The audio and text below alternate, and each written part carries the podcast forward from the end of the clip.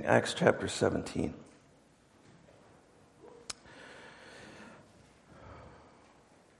I'm going to read from verses uh, 10 to 21, and we're, then we're going to jump down to verses 32 and 34.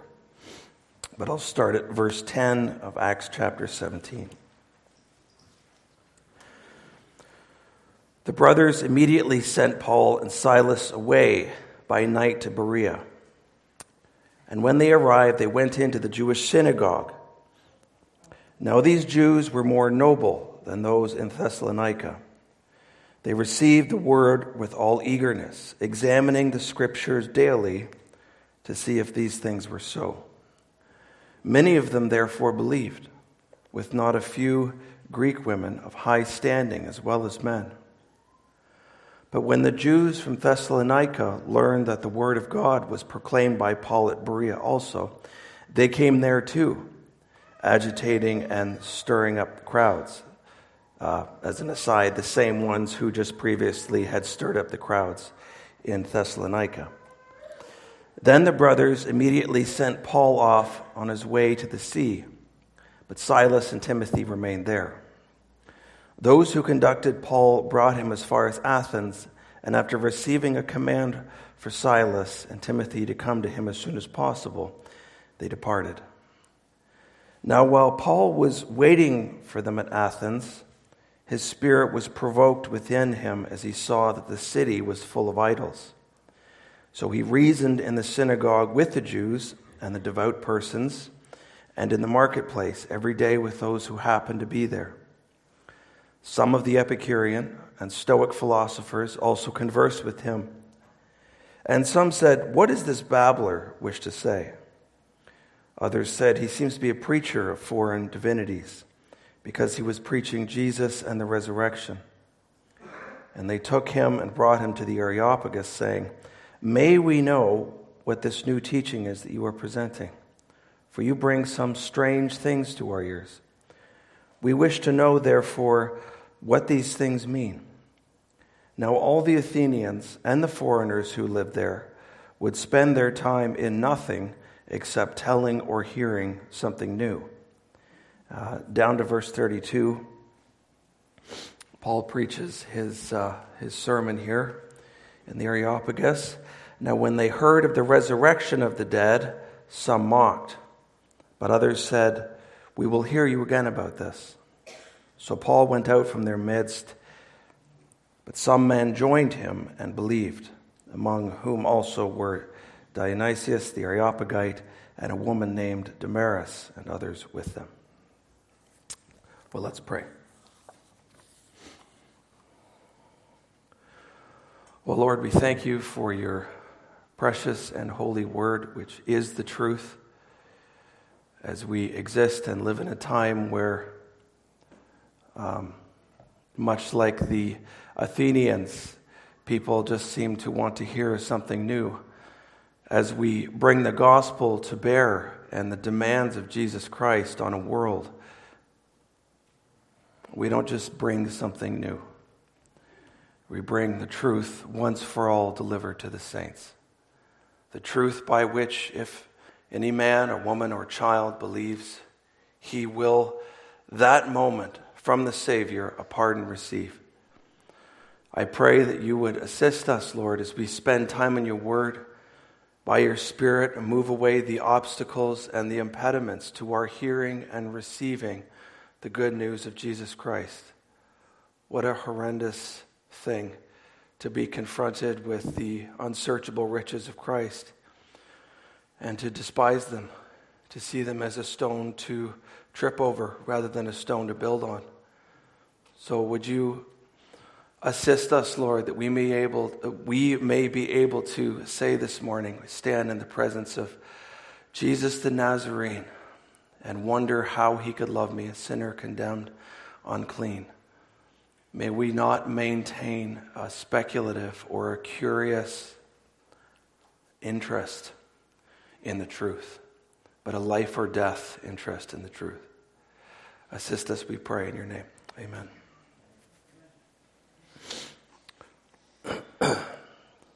in, uh, in Matthew 18, Most of you know this parable. Jesus tells his disciples a story about a farmer sowing seeds. And some seeds fall in the path where they're immediately eaten by the birds, it says. Others get choked by weeds as they grow up. Other seeds fall on good soil and grow and produce a harvest. And Jesus goes on to say that what's being illustrated in that parable are different responses people have to the preaching of the gospel. Where the word of God is preached, it goes out indiscriminately and ought to do so. Just like someone sowing seeds. Before farm machines, that's how you would sow a field. You didn't know where every seed was falling specifically. You just tried to sow as evenly and widely as you could. You had to trust that for all the seeds that wouldn't germinate, some would and there would be a harvest at the end of it.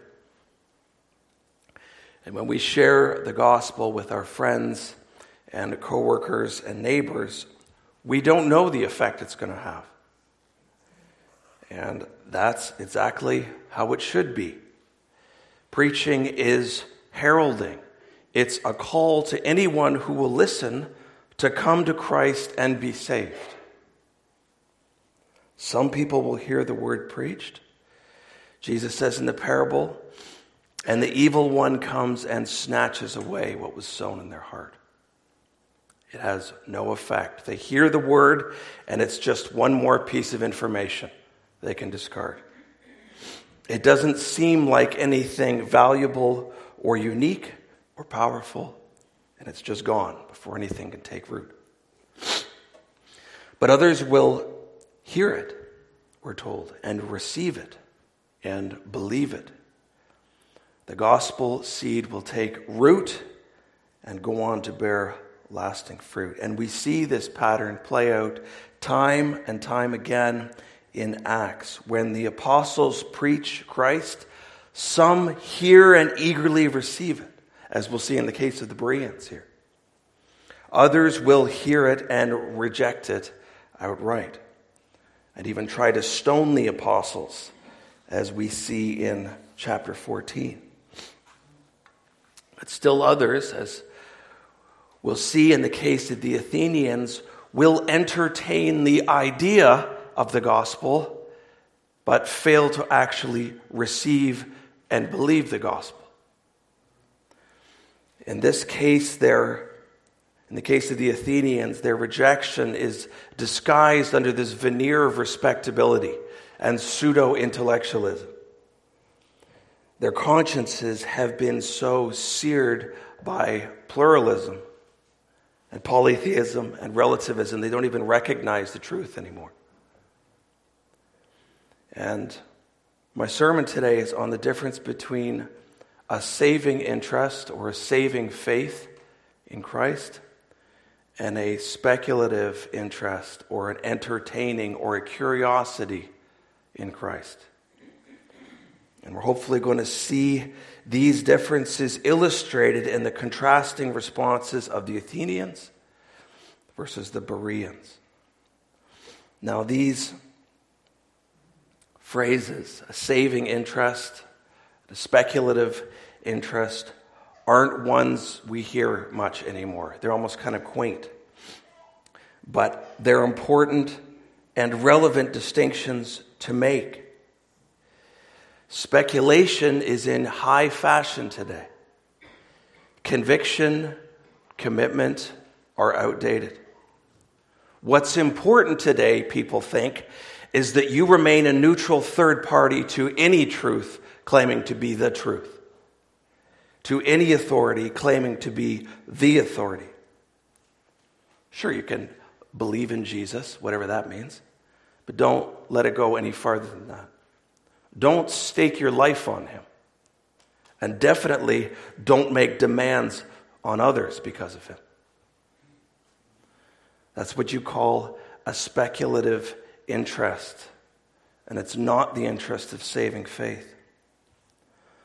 A saving interest or a saving faith doesn't have the luxury of speculation. It knows it's in danger. It doesn't have any other choice but to rest its full weight on a salvation, on a righteousness, on a truth outside of itself. It's the difference between acknowledging, in theory, the seaworthiness of a boat and jumping on that boat to escape a flood. A saving interest in Christ isn't the kind of interest that just sees him as one option among many. Rather, it follows the advice of the old hymn venture on him, venture wholly, let no other trust intrude. How do you know if you have a saving interest rather than a speculative interest? Well, let's look at the Bereans versus the Athenians. First of all, notice the Bereans receive the word, it says, with eagerness, whereas the Athenians received the word with contempt.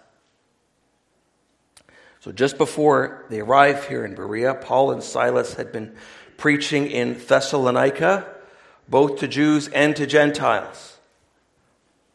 And as always, there's a mixed reception. Some people believed. And as we read on in the New Testament, we find the book of the Thessalonians. The church was planted there.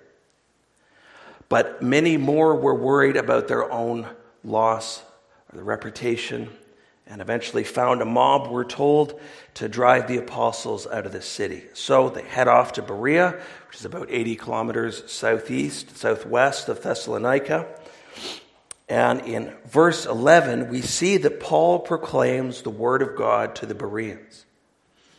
And I imagine the Bereans' response here would have come as a breath of fresh air for Paul because it says that the Bereans received the word with all eagerness. In other words, the Berean hearts were like soil that's been fertilized and softened by the rain and had all of the rocks taken out of it. The message between Thessalonica and Berea hadn't changed. Rather, God had done some serious preparation so that when the gospel seed falls, it immediately takes root.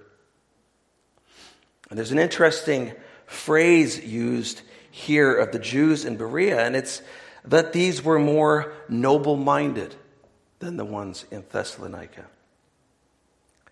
And this word literally means that the Berean Jews were more open minded than the Thessalonian Jews.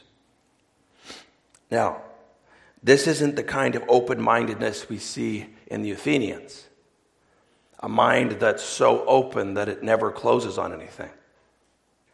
Rather, it was open in the way that our mouths open for good food.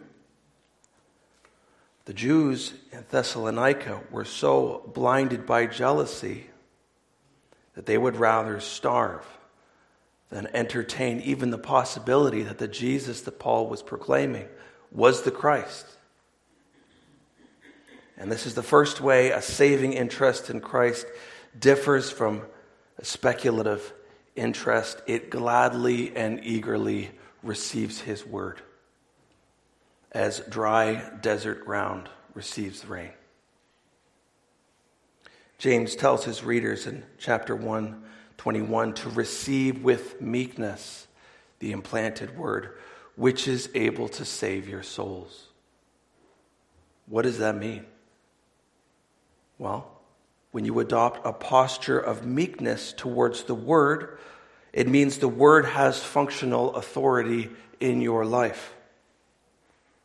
It means that our impulse, our response, when faced with difficult truths in Scripture isn't to politely decline or make excuses as to why that truth doesn't apply to you, but to assume the least of ourselves. To remember that we are so easily deceived and turned off the path, and assume the best of the word and believe the best of the word. That's the essence of meekness. And the Bereans' noble mindedness was evidence in their resolve to meekly receive the word. And we'll see in verse 12 the salvation that followed from that response. And we need to remember here that Jesus isn't interested in being entertained, given a guest room, offered some polite civil conversation. This is why his earthly ministry happens less among the house of the Pharisees than it does in the houses of need and misery. And see, this is where the Athenians go so wrong. The Athenians' whole existence was devoted to friendly dealings with religion. Take a bit from here, take a bit from there. The idea of receiving meekly any truth, claiming to be the only truth, would have been anathema to them, and was. So when Paul begins to proclaim Jesus and the resurrection, verse 18, what is their response? What does this babbler have to say? You've probably seen those flocks of birds that just land on your lawn for no apparent reason. There's like four dozen of them. And they, who knows why they're there? They don't seem to have any direction or purpose. They just wander around picking up random things on the ground. That's literally what a babbler means. It's someone who picks up bits of knowledge and gossip like a bird picks up seeds and sticks. Rather than receive the word meekly and gratefully and desperately, as the Bereans did, they saw themselves above it. And after Paul's sermon, a little further on, as she read in verse 32, we're told that some mocked. We're the intellectual highbrows here. We've heard every religion this side of the Mediterranean, and trust us, Paul, you've got nothing we need. They miss, they missed and so many today miss that need is the key. Need doesn't have the luxury of thinking it can entertain anyone. It's so aware of its poverty that Food and Drink magazine kind of hospitality is just the farthest thing from its mind. The ones who meekly receive the word and Jesus are under no deception that they have anything to offer. They're meek not because they've been brought up well, but because they have a sober minded awareness of their condition. What does a beggar say to the king who wants to have dinner at his house? Does he look through his cupboards, you know, find some crusts and bones to set out and say, you know, I should be, I should be good enough for the king? No. When the king asks him, he responds with, Well, I hope you're bringing the food because I don't have anything. Rutherford says, Poor folks must either borrow or beg the rich. And the only thing that commends sinners to Christ is extreme necessity and want. Christ's love is ready to make and provide a ransom and money for those who have lost their wallets. You who have no money, come and buy. That is the poor man's market. This is saving interest. It's the kind of interest that grace can smell a mile off and will visit before it visit the hearts of a thousand people professing religion. It's a vested, determined, life or death kind of interest. It's thief on the cross kind of interest. And this right here is the hardest thing in the world for a human heart. It's not intellectual barriers, it's not busyness, it's pride. It's a refusal to admit that we are in desperate need of a Savior like Christ Jesus. And unless God first does this groundbreaking work in our heart to break up its proud soil so that we see our need, we will forever keep pretending, like the Athenians, that our situation isn't as bad as it seems. We hide, like Adam and Eve, try to hide from our shame, deny it, excuse it, rebrand it. Is that your interest in Christ this morning? Are you a needy guest at his banqueting table? Or are you living in self deception? That you are enough, that heaven is lucky to have someone as qualified and intelligent as you are. Jesus doesn't need us, but he is willing and eager for us to need him. Secondly, notice that the Bereans are determined and eager to verify truth, whereas the Athenians are totally careless of truth. The Bereans were told in verse 11 urgently search the scriptures to see if what Paul was saying about Jesus was true. Now, what was he saying?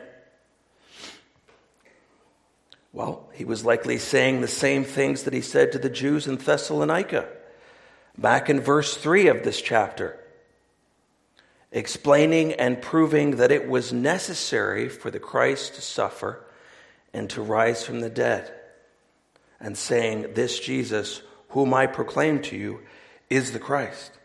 That's what Paul's saying. Here was a weird little broken man who wasn't coming with some more laws from Jerusalem or some new thing from Athens. Here was a man who was claiming that the long awaited Messiah had arrived, that he had healed the sick and cast out demons and preached the kingdom for three years through Galilee and Judea, that he had been crucified that he had risen from the dead and ascended into heaven, just like all the prophecies said that he would. And that thou, now there was no more need of temples or sacrificial systems or high priests or religious castes. If you were a Jew, this would have been, hands down, the most horrifying or the most amazing thing you were ever going to hear. What Paul was saying. And the Berean response to this news is anything but haphazard. Whether or not Jesus was the Christ of Scripture would literally change everything about who they were and how they lived and how they worshiped. Everything.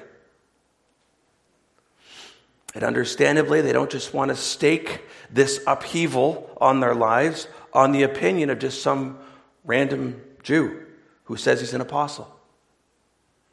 So they start searching the scriptures every day. Verse 11. What are they doing? Well, they're assessing what Paul is saying against the straight measuring line of God's word. And no matter how intelligent and open minded someone says they are, everyone comes to truth claims with some kind of rule some kind of standard by which they're testing truth. The Athenians do this with Jesus. That's why they scoff at his resurrection. It doesn't meet their standards for who a God should be. The question is always how good is your rule? Is it straight? Is it reliable? Is it tested? the Bereans had a good measuring tool. Because we read that they had the scriptures. And they found that what Paul was saying wasn't some new thing, but actually confirming a very old thing. And that what he was saying about Jesus lined up exactly with the rule of the scriptures.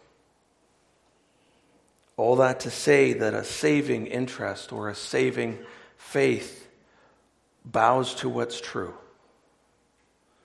not just what's new or exciting or convenient, not just to what will win applause or commendation. A saving interest in Christ is like the pearl merchant.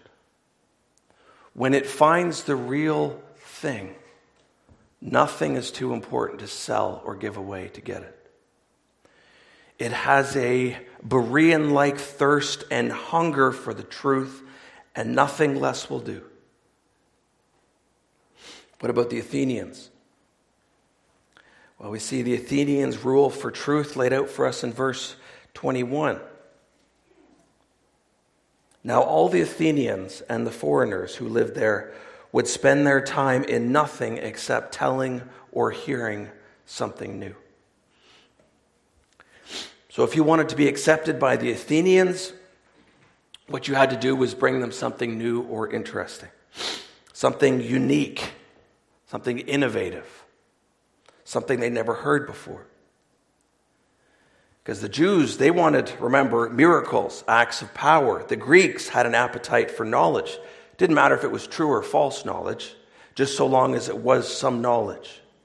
And it had to be the right kind of knowledge, the kind of knowledge that the human heart can value and appreciate. And when Paul preaches in Christ in verse 32, what happens? When they heard of the resurrection of the dead, that is when Paul mentions that Jesus rose from the dead, some mocked, but others said, We will hear you again about this. So you've got outright scorn. We've also got polite dismissal. They say, All this is, you know, it's interesting, Paul. If you're free again in the future, we'd love to hear you, you talk about that thing again. This completely detached curiosity, which is fundamentally a deadness to truth. What happens when you put something hot against dead skin? Doesn't feel anything. The nerves are dead. That's the Athenian response to truth. And that is always the speculative response to truth. It's interesting to note here that when the Athenians respond like this, what does Paul do? Well, he doesn't hang around, does he? He doesn't book a time two weeks from then to come back and teach again. He just leaves. Why is that? Because Paul isn't interested in entertaining people. To me, this grace was given, Paul says, to preach to the Gentiles the unsearchable riches of Christ. Where the Gentiles don't recognize the riches, Paul has better things to do.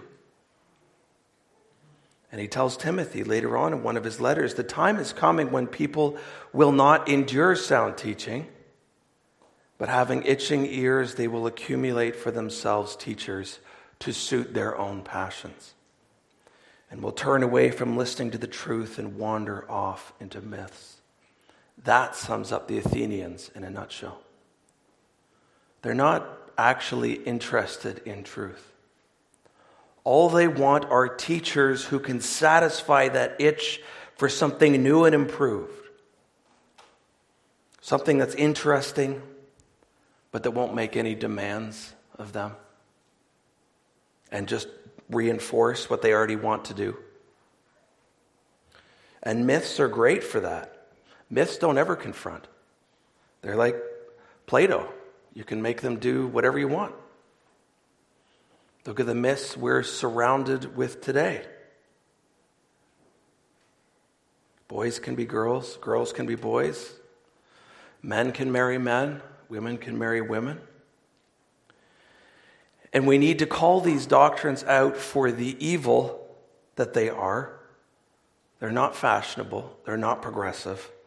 They're enslaving lies that will prevent people from tasting and seeing the goodness and beauty of the freedom in Christ. Doug Wilson calls it same sex mirage, and that's exactly what it is. It's a mirage, it's nothing. And the goodness, rightness, and normalcy we've created to justify them are all myths as well. And if we took the time to verify our opinions with general revelation, like the Bereans verified with special revelation, we'd see that nature itself teaches these are lies. But we don't want to hear what nature teaches. We don't want to hear what God says. For all our righteous posturing and all our supposed open mindedness, we don't want to hear the truth. Why? Because the truth is inflexible. We want narratives that justify our lusts and passions. And there's no escaping that the Bible is an imperative book. The gospel of Jesus Christ is one big imperative. It doesn't let you have a category of indifference. It makes demands that you can accept or reject, but you can't be indifferent towards.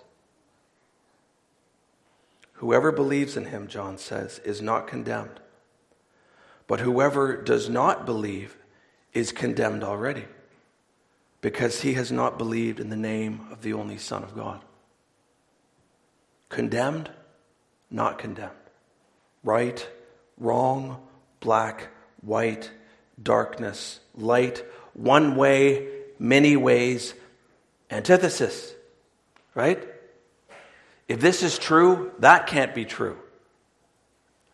The world hates antithesis because we want to sin with impunity. We want to do what we want, and we don't want our shame to be uncovered. So, what do you do? You do what the Athenians do you hide in the bushes of relativism. That was the Athenian fire escape plan from the truth and demands of Jesus Christ. And where Christ is received with a, a curiosity, what's the response? Where he's not welcomed with the eagerness of the Bereans, what does Jesus tell his disciples to do? When you enter a town and are welcomed, eat what is offered to you. Heal the sick who are there and tell them, The kingdom of God has come near to you. But when you enter a town and are not welcomed, go into its streets and say, Even the dust of your town we wipe from our feet as a warning to you. Yet be sure of this the kingdom of God has come near.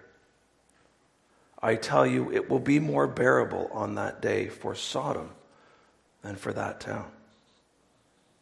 This is the crux of all this. When Paul brought Jesus to the Athenians, he wasn't just bringing another knickknack they could put on their shelf of religious souvenirs. He was saying the same thing I'm saying to you now. And that's that faith in Christ is a life or death matter. Don't miss the significance of Paul leaving Athens so soon after he preached to them. Apart from God, we're all like the Athenians, or like Felix when Paul was trying to witness to him. Remember? Go away, Paul. If what you're saying is true, it's scary and inconvenient. When I'm ready, I'll call you back. Speculative interest. And it's the most dangerous game we can play. You don't know what will happen tomorrow or 10 minutes from now. None of us do. You might just be visiting this morning, never hear about Jesus again. Walk out that door, forget everything that was said this morning. Today, if you hear his voice, don't harden your hearts like the Athenians did. Receive the word eagerly, meekly, like the Bereans did. Don't settle for a bankrupt, curious interest about Christ. I guarantee it will let you down in the end. Which leads to our final point. Whereas the Bereans believed the word, the Athenians only entertained the word. And this is the most important difference between a saving interest or a saving faith and a speculative interest. Belief is where the rubber hits the road. Again, it's the difference between affirming the seaworthiness of a boat and actually going across it on a deep lake. And sadly, whereas many Bereans believed, we're told in verse 12, where many Bereans went from a, a curious interest to a saving interest, we're told that in verse 34, only some Athenians believed. Their carelessness cost them their life. Now, it's possible and common to have informed speculations to the extent that anyone listening to you or talking to you might assume you're actually a Christian.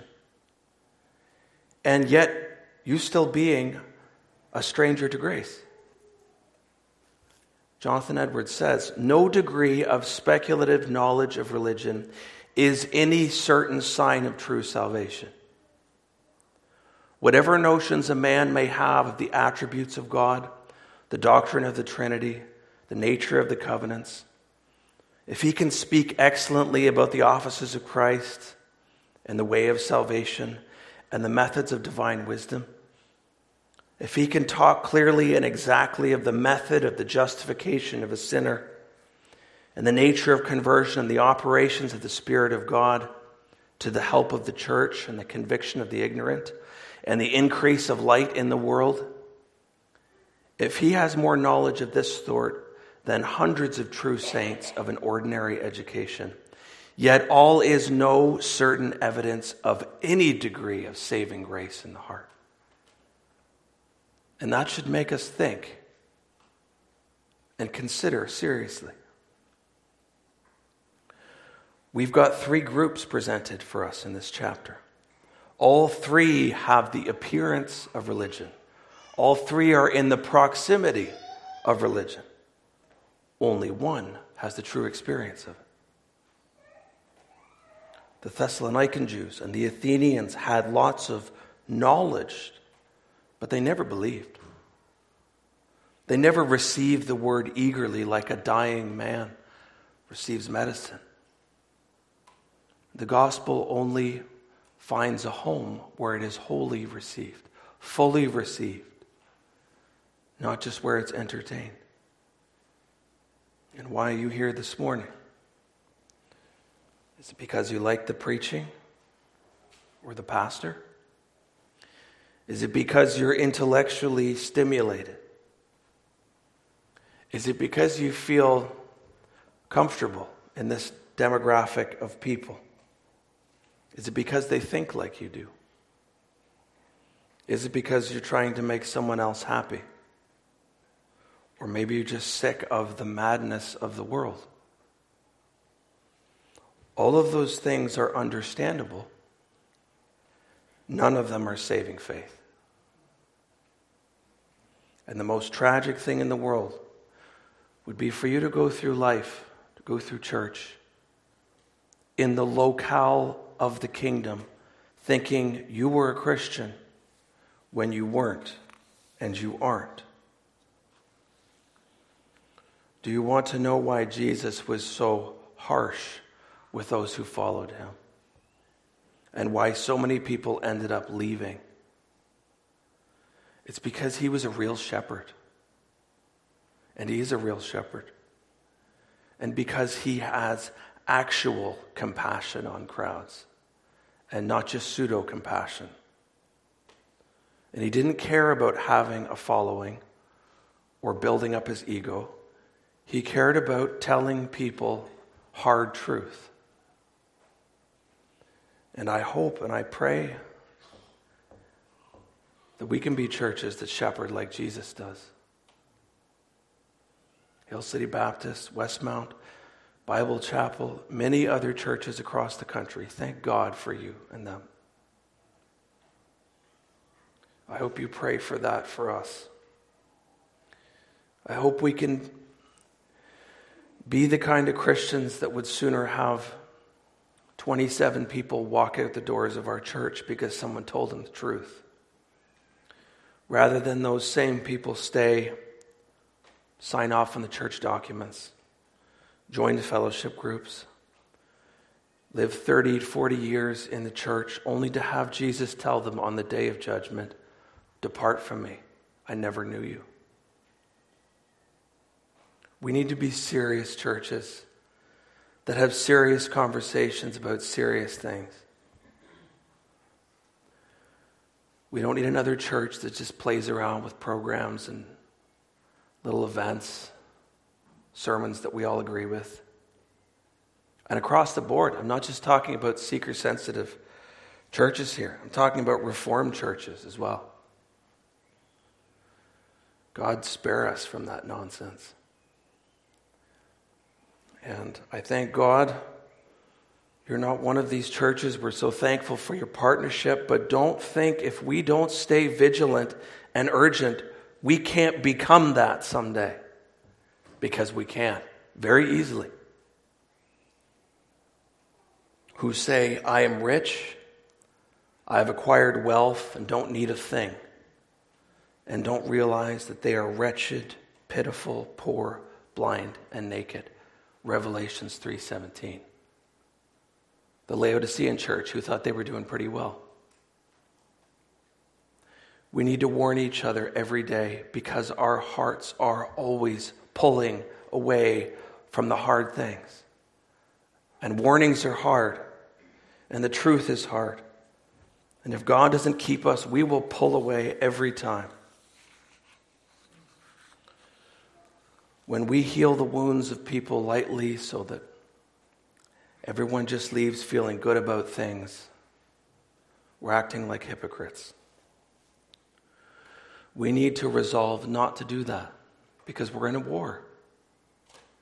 And we need Pauline tactics, not Athenian tactics, if we're serious about storming the gates of hell.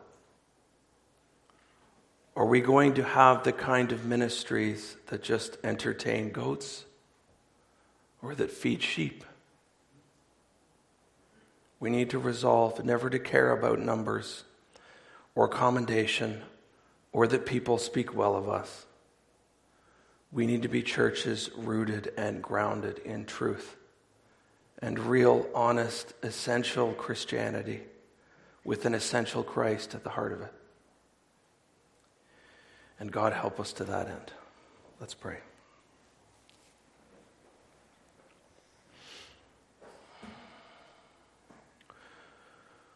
Lord, we are amazed that every day when we wake up, we are confronted with grace upon grace and new mercies that are sufficient for the day's trials.